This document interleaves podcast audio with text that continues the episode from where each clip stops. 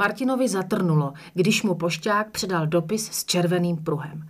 Jeho nervozita ale zmizela, jakmile si všiml odesílatele. Dokonce se usmál, když si předvolání od NUKP přečetl. Čtvrtého rána se Martin probudil do slunečného dne. Nasnídal se, navlékl na sebe svoji jedinou bílou košili a kolem krku si uvázal kravatu, kterou mu matka včera koupila právě pro tuto příležitost. Kravata byla tmavě modrá a působila decentně. Martin ji už od pohledu nenáviděl. Na úřad jel taxíkem.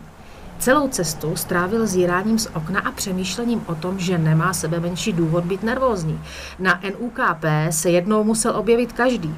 Bylo to stejně nevyhnutelné jako placení daní. Soused odvedle, který poctivě odklízel psi exkrementy a pohotově volal měšťáky při rámusu po desáté hodině, dostal to samé předvolání minulý rok. Podle slov souseda se jednalo jen o formalitku. Budova NUKP se nacházela až na okraji města. Byla to jedna z těch nových, nevzhledných staveb ze skla a oceli. Stála na mírném kopci s výhledem na město. Kolem dokola v okruhu jednoho kilometru nebylo nic než pletivový plot a čerstvě posekaný trávník. Hodně štěstí, kámo. Budeš ho potřebovat. Popřál mu taxikář a Martin vešel dovnitř, stále sebevědomý. Úklidáci, jak se místním úředníkům přezdívalo, byli přece jen dalším zbytečným státním aparátem dohlížejícím na nepořádek v ulicích. Dobrý den. Jako první na něj promluvila slečna na informacích. Přejela ho pohledem od hlavy až ke špičkám tenisek a pokračovala čiperně. Mohu vám nějak pomoci? Martin jí ukázal dopis. A, ah, jeden z předvolaných, že? Ukažte. Hmm, už na vás čekají. Třetí podzemní patro. Použijte výtah vpravo a vyčkejte, než si vás vyzvedne náš pracovník. Příjemný zbytek života. Martin poděkoval a nejistě vyrazil ukázaným směrem. Chodba, která vedla k výtahům, byla nezvykle prostorná, jasně osvětlená stropními zářivkami a v pravidelných rozestupech lemovaná květináči. Jakmile se zavřely dveře výtahu a začal klesat, Martinovo srdce se rozbušilo. Nedokázal z hlavy dostat rozloučení slečny recepční. Dveře výtahu se s cinknutím znovu otevřely. Na Martina u nich už čekal velmi formálně vyhlížející muž v bílém obleku. Potřásl mu rukou, převzal si předvolání a začal ho vést chodbou kolem mnoha zavřených dveří. Tady nebyly žádné rostliny, ale světlo bylo stejně jasné. Uvnitř místnosti, kam Martina nakonec zavedl, se nacházel další muž v identickém bílém obleku. Seděl za plastovým stolem na plastové židli.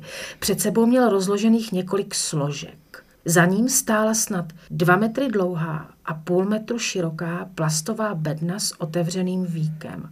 Martin se rozhlédl kolem sebe, než váhavě vešel. Všechno uvnitř bylo bílé. Stěny, plast, světlo zářivek. I oba muži vypadali ve tvářích téměř bíle.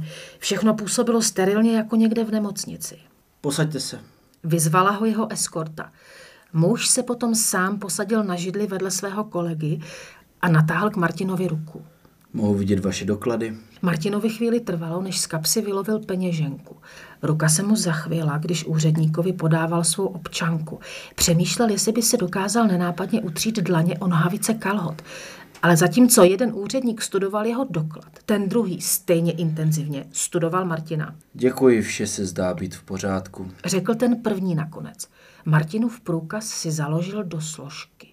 Jste si vědom důvodu a účelu vašeho předvolání, mladíku? Zeptal se ho ten druhý a konečně na Martina přestal hledět. Namísto toho začal procházet všechny ty ručně psané poznámky. Martin měl nepříjemný dojem, že byli o něm. Ale proč? Neměla to přece být pouze formalita? Ano, tedy asi. Prosím. Ano, Řekl Martin zřetelněji, i když si přestával být jistý, že tomu všemu vůbec nějak rozumí. Pokud to ale byl nějaký omyl, určitě se to rychle vysvětlí. Martin uměl věci vysvětlovat tak, aby z jakékoliv situace vyšel bez úhony. Výborně, to je skvělé. Můžeme si s tím tedy pospíšit, není-liž pravda? Sám bych to neřekl lépe. Souhlasil druhý a společně se obrátili k Martinovi. Pozorovali jsme vás. Zkoumali, Hodnotili soudili, a odsoudili. odsoudili. Vyrazil ze sebe Martin. Očima rychle zatěkal sem a tam mezi jejich tvářemi. Úředníci vypadali klidně a nevzrušeně. Martinovo srdce teď tlouklo jako o závod, bylo jako by na poplach a dech se mu zrychlil. Jste svobodný, nemáte žádné děti, ani žádnou známost, žádné blízké přátele, jen známé. Nemáte stálou práci, žádný stabilní příjem, žijete s matkou. No, ale Nepřerušujte nás, prosím. Vaši bývalí zaměstnavatelé uvedli, že jste nespolehliví, nedodržujete pracovní dobu, svěřené úkoly odbýváte. Několikrát se jim ztratilo jak zboží, tak peníze, ačkoliv se jim nikdy nepodařilo prokázat, že tyto ztráty jsou nějak spojené s vaší osobou. Dále jsme zjistili, že se často chováte agresivně ke svému okolí. Mnoho vašich známých nemá moc dobrou pověst. A některé z vašich bývalých partnerek na vás podali trestní oznámení za napadení. Totež udělalo i několik z vašich sousedů. Všichni je stáhli hned poté, co jste je osobně navštívil.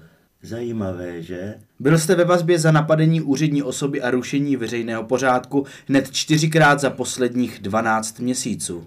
Zlobivý chlapec.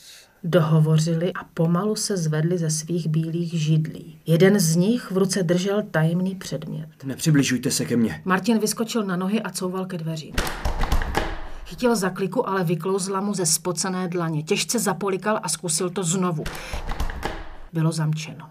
Puste mě ven. Já chci ven. Nemůžete mě tu držet. Národní úřad kontroly potřebnosti vás shledal nepotřebným a tudíž nevyhovujícím. Obešli stůl a začali se k němu přibližovat. Váš život byl terminován. Na chodbě se ozvalo cinknutí výtahu. Někdo další dorazil na kontrolu potřebnosti. thank you